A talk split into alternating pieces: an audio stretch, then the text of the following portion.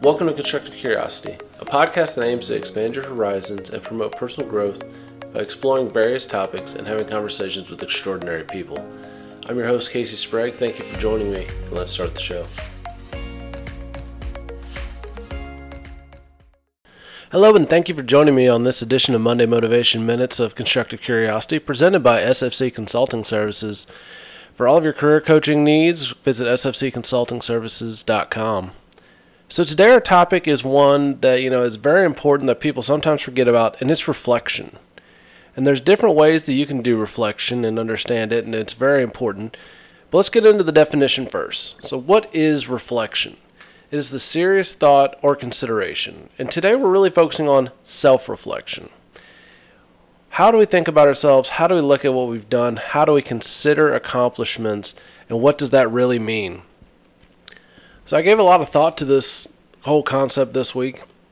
And what I came up with, at least for my personal stuff, is what kind of, how do you see your accomplishments? How do you see what you have done? Are you success focused or are you failure focused? What stands out the most? Do you think I could have done X, Y, and Z better? Or wow, I did a great job at these? It's very important to understand which one of those realms you fall into because your self reflection honestly needs to take a step back and see the opposite perspective. If you're like me, you're a very failure focused person. When you look at all of the things that you've done, you know, and I run operations in the military, when I do different writing things, when I actually interact with different people I work with, I look at what did I do wrong? What are the aspects of what I did that did not meet the standard that I've set aside for myself or that met the standard of you know the different parameters of the situation.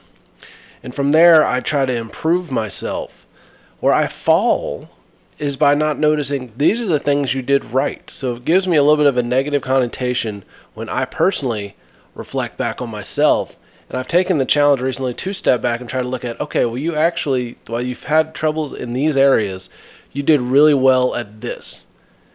And conversely, if you're a very accomplishment, success focused person, that has some pitfalls as well. If you're only seeing like, yeah, I did great at this, this, and this, you're going to miss out on you know the elements that may have also contributed to that. You know, if you're playing baseball, let's say, and you're hitting, and you, you know you had a game where you went three for three, and you had a great time hitting, and it was just very successful. You may think I'm an excellent hitter. I did everything I needed to do. I accomplished what I wanted to get accomplished. But there's always an element of luck in that. You could have been facing an easier pitcher. You could have just the fielders could have been shifted in a way that made it to where the ball fell.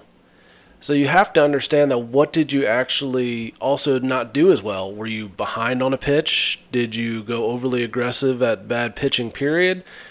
Did you drop your shoulder? Were you not focused on where you were supposed to go? Did your follow through stop halfway? You have to look at all the different aspects holistically. You don't want to be too negative or too positive when it comes to thinking about your self reflection. You have to have an honest opinion and an honest picture, or else you're not really going to see what the purpose of it is. So it's very important to understand how to self reflect and what to do and look at it holistically. And trackinghappiness.com has five really simple strategies that you can use as well. So ask yourself questions to prompt your reflection try to think about the situations and feel about what's important to you and ask yourself are you meeting these things?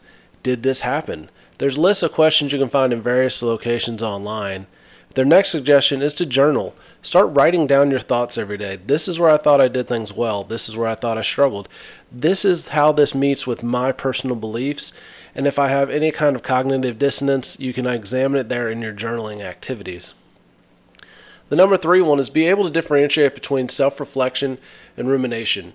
Understand that you know you don't want to get too focused on the negativity and beat yourself up and to not be able to move forward. The importance of self reflection is being able to get in touch with yourself, understand what you've done, what you're doing, and how you can better improve yourself both from your successes and your failures.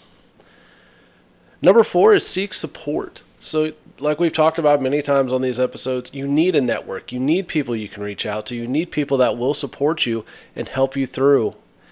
And most importantly, you need to actually carve out time for reflection. We all have goals. We all have different things that we want to get accomplished. We've talked about goals all the time. That's a big focus of constructive curiosity. But you have to make time. Block off time for self reflection. This could be just, you know, on your drive home from work. This could be 10 minutes in the morning. It can be any way you want to do it, but you have to block off that time or it's not going to get accomplished. And self reflection is important. So, as Iyanla van Vanzant said, the journey to self love and self acceptance must begin with self examination. Until you take the journey of self reflection, it is almost impossible to grow and learn in life. Hope everybody has a great week and thank you for listening. Thank you for listening to Constructive Curiosity. Constructive Curiosity is presented by SFC Consulting. For all your career coaching, project management, and leadership development needs, SFC Consulting has the insight to get it right. Visit sfcconsultingservices.com for more information.